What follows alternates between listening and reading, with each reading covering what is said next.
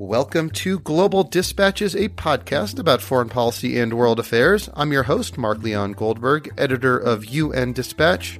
In this show, we discuss topical foreign policy issues. I have conversations with foreign policy thought leaders and luminaries who discuss their life and career, often with digressions about historic foreign policy events in which their life and career intersected. And we cover often overlooked issues in global affairs. If you want to learn more, visit globaldispatchespodcast.com. And now on with the show. The Ebola outbreak ongoing in the Democratic Republic of Congo is the most severe Ebola outbreak since the 2014 calamity in West Africa that killed over 11,000 people. Citing figures about this outbreak is a bit tricky right now because the situation remains so extremely fluid. At the time I am recording this, which is in the last week of May, there have been over 20 deaths linked to this outbreak and over 50 suspected cases. But by the time you listen to this episode, that number will inevitably change. So what I wanted to do with this episode is to offer you some broader context for understanding this particular outbreak and also explore how the international response to this outbreak is so profoundly different from the response back in 2014. I could have no better person on the show to discuss these questions and more than my guest today, Laurie Garrett. She is a global health expert, Pulitzer Prize winning journalist, and former fellow at the Council on Foreign Relations. We kick off discussing the origins of this ongoing outbreak in the DRC before having a longer conversation about the global response to this outbreak and how that response is so different from what happened in West Africa in 2014. This conversation, I think, provides you some really important uh, background and context for understanding this ongoing emergency in DRC and how it may evolve and what the international response has been so far. A big thank you to Laurie Garrett for speaking with me on such short notice. And as always, if you have questions for me or if you have suggestions of people I should interview, topics I should cover, or just have anything that's that's on your mind that you'd love to, to share, please send me an email. You can do so using the contact page on Global Dispatches podcast.com. I always love hearing from you. I know I, I, say that a lot. If you're a regular listener to the show, you know that I often encourage you to reach out to me, to send me your emails. Uh, I mean it. You know, I do this show for you. Uh, and so it's important to me to, to get some feedback from you from time to time. So thank you. All right. Now here is my conversation with author Laurie Garrett. Looking for a trustworthy podcast to bring you unfiltered viewpoints and experiences on global health? Tune into Global Health Matters, the podcast that connects silos and amplifies diverse voices to give you a holistic picture. Each month, Dr. Garry Aslanyan from the World Health Organization hosts discussions with guests spanning former ministers of health, award winning journalists and authors, and frontline public health workers. Join listeners from across 180 countries for an exciting season 4 launching in June. Global Health Matters is available on Apple Podcasts, Spotify, and YouTube. Presumably, it started the way every Ebola epidemic we know of has started. A hunter or someone who was, for some reason, spending a lot of time in the neighboring rainforest area was somehow directly or indirectly exposed to a bat that carried the virus. And as far as we know, there's no evidence that it's about being bit by a bat. These are fruit bats, not vampire bats. And so it may have been something very simple and indirect, and therefore hard to ultimately prevent. For example, we know that chimpanzees can get Ebola, and it usually is because the bats are in the upper levels of the rainforest. They chew on fruit and they tend to, to masticate the fruit to remove the fleshy part and then spit out the rest. And the chimps might find what was spat out on the ground, chew it themselves, and then get infected with the virus. Uh, we don't know how any of the particular individual first cases have acquired their infection in specific detail. We just know it's it deep in rainforest areas, uh, primarily in Congo, uh, and that uh, by exposure to the bats, they acquire the infection. So it starts with one case. Then the spread from there follows a pattern in every outbreak, and this one doesn't appear to be any different. It is that the caretakers, the family members that are most likely to uh, sit by the bedside and and hand feed the ailing individual uh, become infected as a result of exposure to that individual's bodily fluids because uh, people literally uh, exude the virus through sweat glands, through any wounds they may have that are feeding. Um, they vomit up virus. They uh, have virus in their diarrhea and eventually literally may bleed out virus in their tears and in their nasal fluids and so on. And so anybody who is trying to keep them cleaned up, dabbing their foreheads, wiping off sweat, that sort of thing is potentially exposed.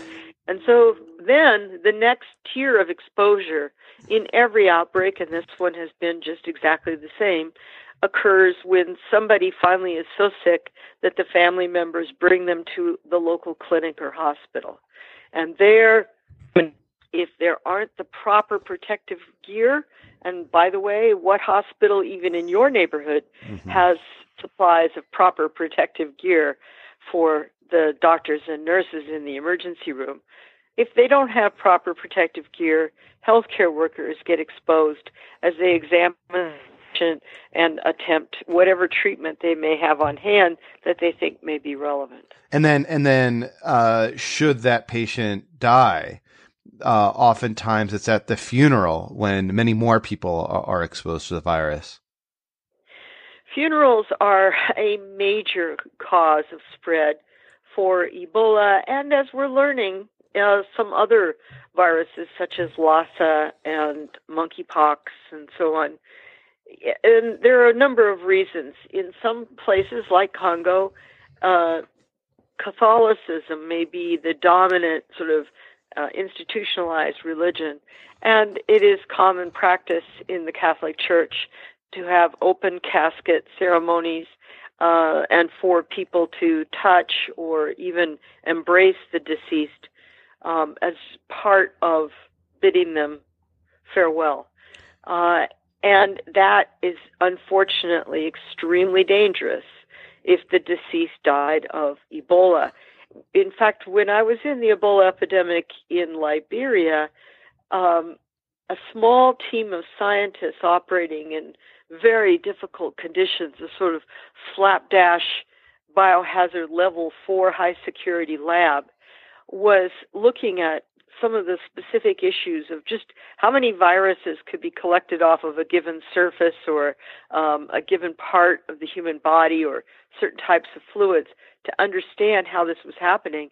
And they were able to show that even five days after death, an individual who succumbed to Ebola could have more live viruses on the surface of their body than would be present in the blood of an actively alive and infected individual. Hmm. That is astounding. And it tells you a great deal about why the funerals in particular are so dangerous. And then you add to it that eh, for many of the cultures in Africa, depending where you are, obviously extreme you don't want to paint any broad brush and say you know all africans or even all congolese do things a certain way. But in certain specific cultural settings there may be additional practices that are traditional that even precede the arrival of catholicism and involve such things as for example in many um, african societies traditionally the dead must go on into the afterlife completely cleansed. Mm-hmm. And cleansing is not just washing the outside of the body, but also cleansing from the inside. Uh, and this may really put the individual doing the cleansing uh, in tremendous exposure to infected fluids. So I know that you're on many of the same WHO press conference calls as, as I am, and one thing that struck me uh, about this outbreak in a recent call was a description about how remote some of the uh, affected villagers are. Uh, I think someone said it's something like a you know an eight-hour motorbike bike ride on on dirt roads in order to to get to some of these places. In this outbreak, was it the case that um, the the first people infected were infected in extremely remote areas, but then what became particularly uh, alarming is that the uh, outbreak spread to a major city? Well, let's let's back up again a little history. I mean, one of the things that has kept Ebola from causing global panic until the most recent uh, outbreaks in 2014 that pers- went through three countries and lasted for two years is that they have indeed been very remote, very hard to get to places where it was extremely unlikely that any individual would make their way to an international airport or a seaport and uh, or a superhighway and get someplace that where they could uh, pass the virus on to the world community at large. Now, the first real exception to that was an epidemic I was in in 1995, also in Congo, but in kind of the opposite end of the country, in a in a place called Kikwit, located in southern Congo. And at that time, the country was called Zaire. Um, the dictator at the time, Mobutu, uh, knew that Kikwit had a population of nearly half a million people. So this wasn't a village. This was a big city. But it, and it was a city bordered by a small river and a giant rainforest with steady and quick access into Angola and uh, re- two big highways that went to the capital city of Kinshasa and went to the other major city of Lubumbashi. And, and Lubumbashi is a huge mining center um, with people coming in from all over the world for diamonds, gold, uranium, you name it. So there, the way the dictator handled it was to order the army to immediately shut down the highways, hmm. and that effectively cut Kikwit off. There, because the rainforest is so dense around it, there was no alternative driving path that made any sense to move cargo and traffic and the usual flow of humanity in and out of Kikwit. Um, and so, in fact, the only way I got there was by hitching a ride uh, in the back of a cargo plane uh, from a missionary group hmm. that landed on a soccer field in the middle of this town of Kikwit. Uh, so, in that case, the remoteness effectively kept the epidemic restricted to a specific region, villages, and this town of Kikwit. Last year, there was another outbreak in DR Congo, and uh, again, it was so remote, so difficult to get to that even MSF, Médecins Sans Frontières, or Doctors Without Borders, fairly quickly concluded that it would remain in a narrow area and burn itself out in that area. And that is indeed what happened, and it was brought under control fairly quickly. This year, we have a kind of mix for the first time for Congo. We have uh, what started as an extremely remote, and I, when I say extremely, I mean we're talking villages that are really only connected by footpaths mm-hmm. and that are difficult to reach even on a motorcycle. Much there are no possibility of automobiles, trucks, helicopters. It's just incredibly remote. Um, so at first it looked like it would be similar to last year's Congo outbreak, relatively easy to bring under control. But then uh, a case turned up in uh, a, a, neighborhood of the city of Mbandaka, and which is a very large city. It's 1.2 million people, but more importantly, because Kikwit with half a million was not a small town, but big difference. Mbandaka is uh, uh, a port city on the Congo River, um, it is where all the neighboring villagers would come to trade their goods and to try and sell bananas or crops or things they've hunted out of the rainforest or products they've manufactured in their homes and so on. They would sell at the port city for it to then be relayed down or up the river to some other uh, r- urban areas, and in particular, the big the big kahuna in terms of making money as a, a Congo River dealer is to get things to Kinshasa, the capital city. And the river connects uh, Ndaka to Kinshasa. Correct. Mm-hmm. It is the superhighway of Congo, the Congo River. And so now there there's been um, uh, you know confirmed cases in the city in in rural areas. Um, how has the response to this outbreak differed from the response to the 2014 outbreak. I'm really interested in, in sort of getting your impressions and getting your analysis of the ways in which the World Health Organization in particular is, is approaching this particular outbreak. Well, as I think all of your listeners probably know, WHO has been severely and harshly criticized by many parties, including myself, as one of the investigating teams uh, assessing WHO's performance, severely criticized for its almost leisurely response. Uh, that outbreak began in uh, Meliandou, Guinea, in a similarly very remote area. Uh, in with the first known case having occurred, a toddler who was uh, playing with bats uh, in a remote village. Uh, he took ill the day after Christmas 2013. Uh, soon, he some of his family members took ill, and uh, funerals started to be convened, uh, both in the village and in nearby villages where some of the relatives came to original funerals, got infected, took the virus to their villages, and so on. And because of the tremendous fluidity of movement in that area, uh, many people really aren't necessarily Guinean. They may feel more like they're part of their clan, which overlaps into Liberia and Sierra Leone. And this area was very close to a, a kind of three point border where all three nations convened or met. Uh, and very quickly that spread to neighboring countries. And nevertheless, despite this um, unfolding drama, WHO concluded uh, just a couple of weeks after it was confirmed in the Pasteur laboratories that Ebola was the responsible agent for all the illnesses and deaths in the area.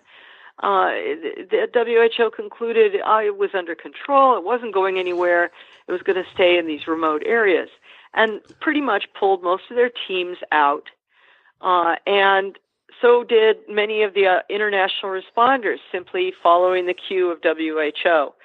We have subsequently seen email traffic between people on the ground people at the, the Africa regional headquarters of WHO and people in Geneva discussing whether or not it would, uh, you know, anger African leaders if they uh, announced that there was such an epidemic or mm-hmm. raise the level of alarm and talk about economic impact, things that are not supposed to be part of the decision tree of how the World Health Organization reacts mm-hmm. to an outbreak. And uh, all of this led to a delay so that it wasn't until August 8th, 2014, many months, almost mm-hmm. nine months after it all started, that uh, then Director General of WHO, Margaret Chan, declared a public health emergency of international concern. And by then, you had a raging epidemic in three countries it had reached the national capitals of all three of those countries. Uh, you'd had riots in the streets Monrovia, Liberia. You had heads of state in all three countries tearing their hair out, wondering what can we do? How can we possibly stop this? Um, and you had a huge burden of death and illness in healthcare workers so, in all three countries. So, so that was uh, that that incident caused a lot of self reflection uh, by the the WHO and other members of the international community, and uh, the WHO seems to have like uh, you know created some lessons learned, and I take it you're you're part of that process. How have some of those lessons been applied to the the current outbreak, or have they? Oh, they have, and I mean, you know, the comparison in terms of the pace of response is night and day. In this case, first identification of why unusual deaths were occurring uh, was in early May. That notification was passed on to the capital in Kinshasa, to the Ministry of Health. Within hours, they samples. They had flown a crew in to try to get to the area where the outbreak was reported, and they were uh, sending samples for verification. And on uh, May 8th, it was announced, and they formally notified uh, WHO that Ebola had broken out. At that point, they only had two confirmed cases, but that was enough to prompt an immediate uh, escalation of response in Geneva and at uh, Brazzaville, the uh, headquarters of WHO's regional command in Africa. And uh, that has been, from there, just lightning speed in terms of mobilizing crews from around the world. For the first time in the history of WHO, the Director General personally, uh, Dr. Tedros, went to the outbreak, personally viewed the situation, and came back uh, to Geneva to issue reports and call for donors to step forward with money to help finance the response and control.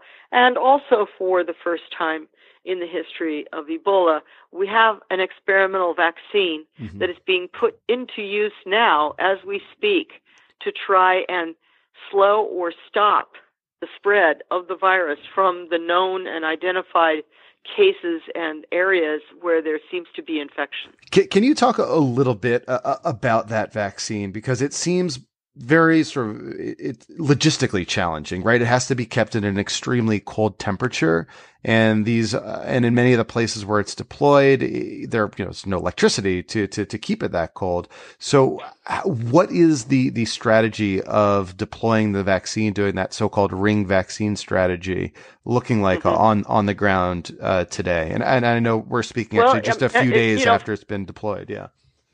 Well, the first the good news is well, this vaccine has never been put to the test like this before, so we're actually watching a giant experiment unroll in real time in front of our eyes. It was tested at the very end of the West African Ebola epidemic and proved to be completely safe. There were no serious side effects observed whatsoever. And two years after vaccination, the the people that it was tested on in Sierra Leone and Guinea uh, are still showing antibodies against the virus, and it stopped spread, further spread. None of the people who were vaccinated in Guinea and Sierra Leone uh, became infected with Ebola. So it looked like uh, it offered long-term, if not lifelong, protection. It did not require a booster, which is a huge issue in a logistic nightmare like this situation because you may find people once, but you won't find them the second time. And thankfully, it doesn't appear to require a second or third booster like so many other vaccines do. So, in many ways, it's like a smallpox vaccine from the 1960s in the sense that one dose is all you need and you're protected. But here's the problem unlike the smallpox, this is a particular kind of vaccine that requires refrigeration. It has to be administered cold, and the syringe has to be cold. The whole process is what we call the cold chain, and it has to be maintained from beginning to end. You're talking about going into an area where there's no electricity, uh, no batteries. I mean, wh- whatever the vaccinator brings with them in their backpack is all they've got.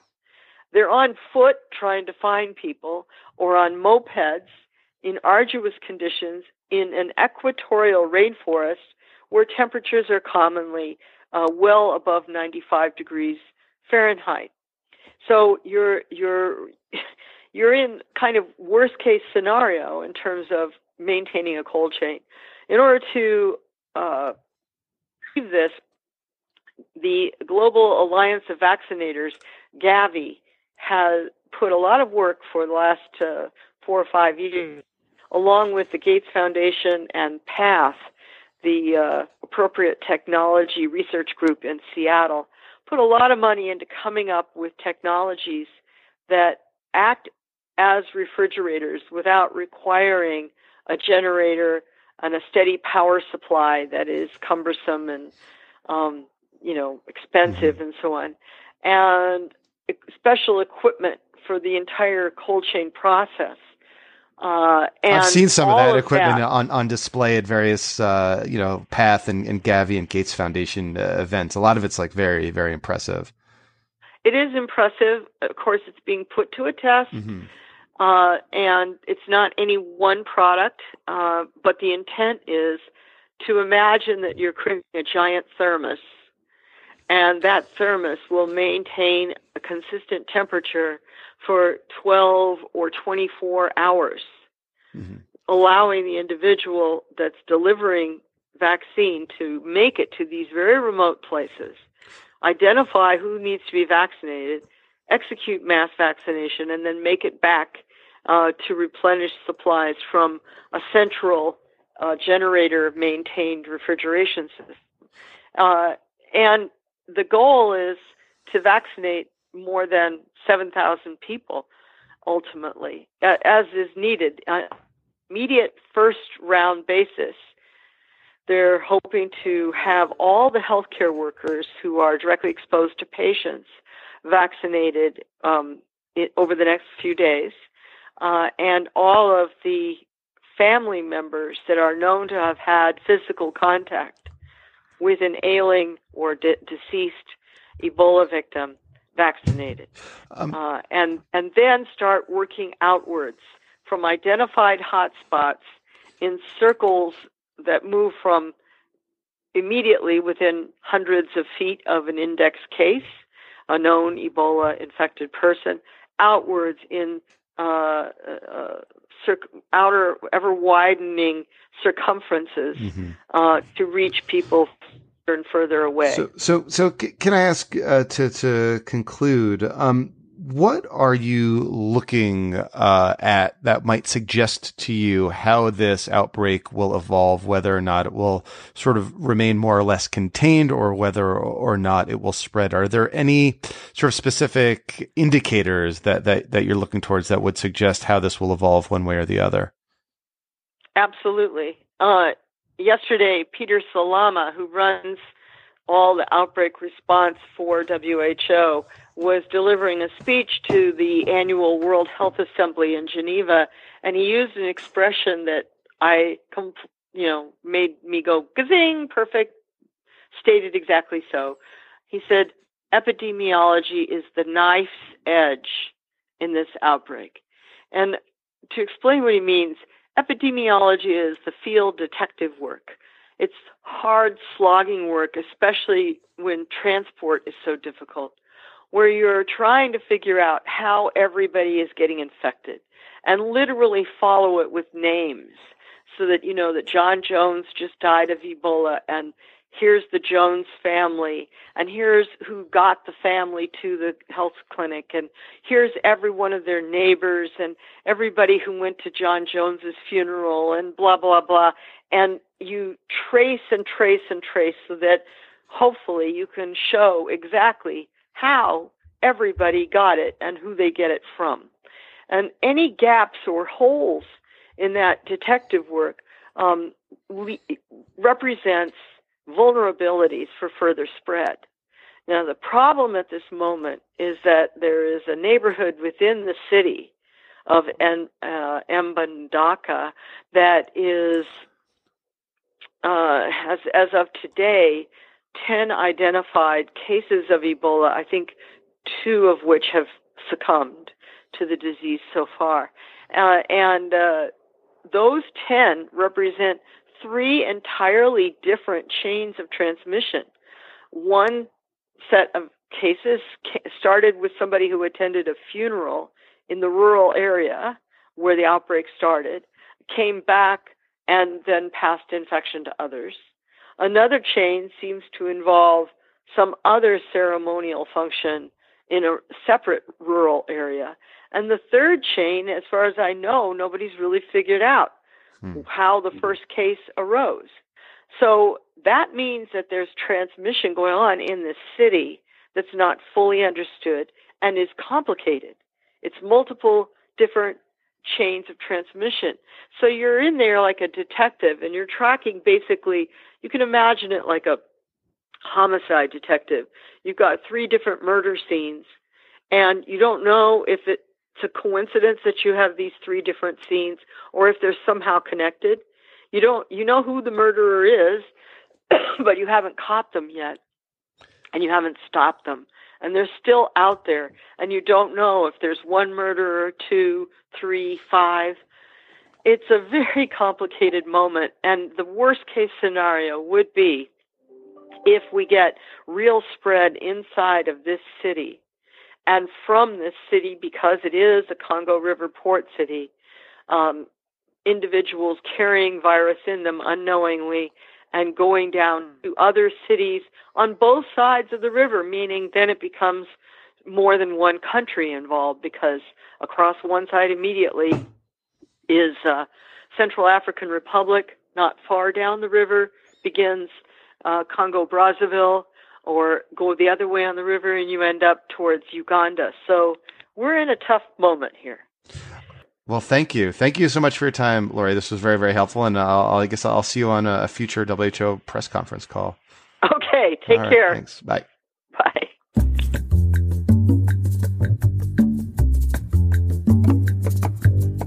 Thank you all for listening. Thank you to Laurie. I found that so particularly helpful uh, and timely. Um, you know, as I mentioned at the outset, this situation is very, very rapidly evolving. So by the time you hear this, those figures and stats may have changed. But I think this conversation gives you the background and, and the context you need to understand uh, those potential changes to this fluid situation. Oh, before I go, I have like maybe seven stickers left. If you want one, uh, please send me uh, an email uh, telling me that you've written a review of the show. I give these uh, Global Dispatches podcast stickers out to people who've left a review of the show on iTunes. I so appreciate your support. So leave a review, send me an email, and I will mail you a sticker. All right, we'll see you next time. Bye.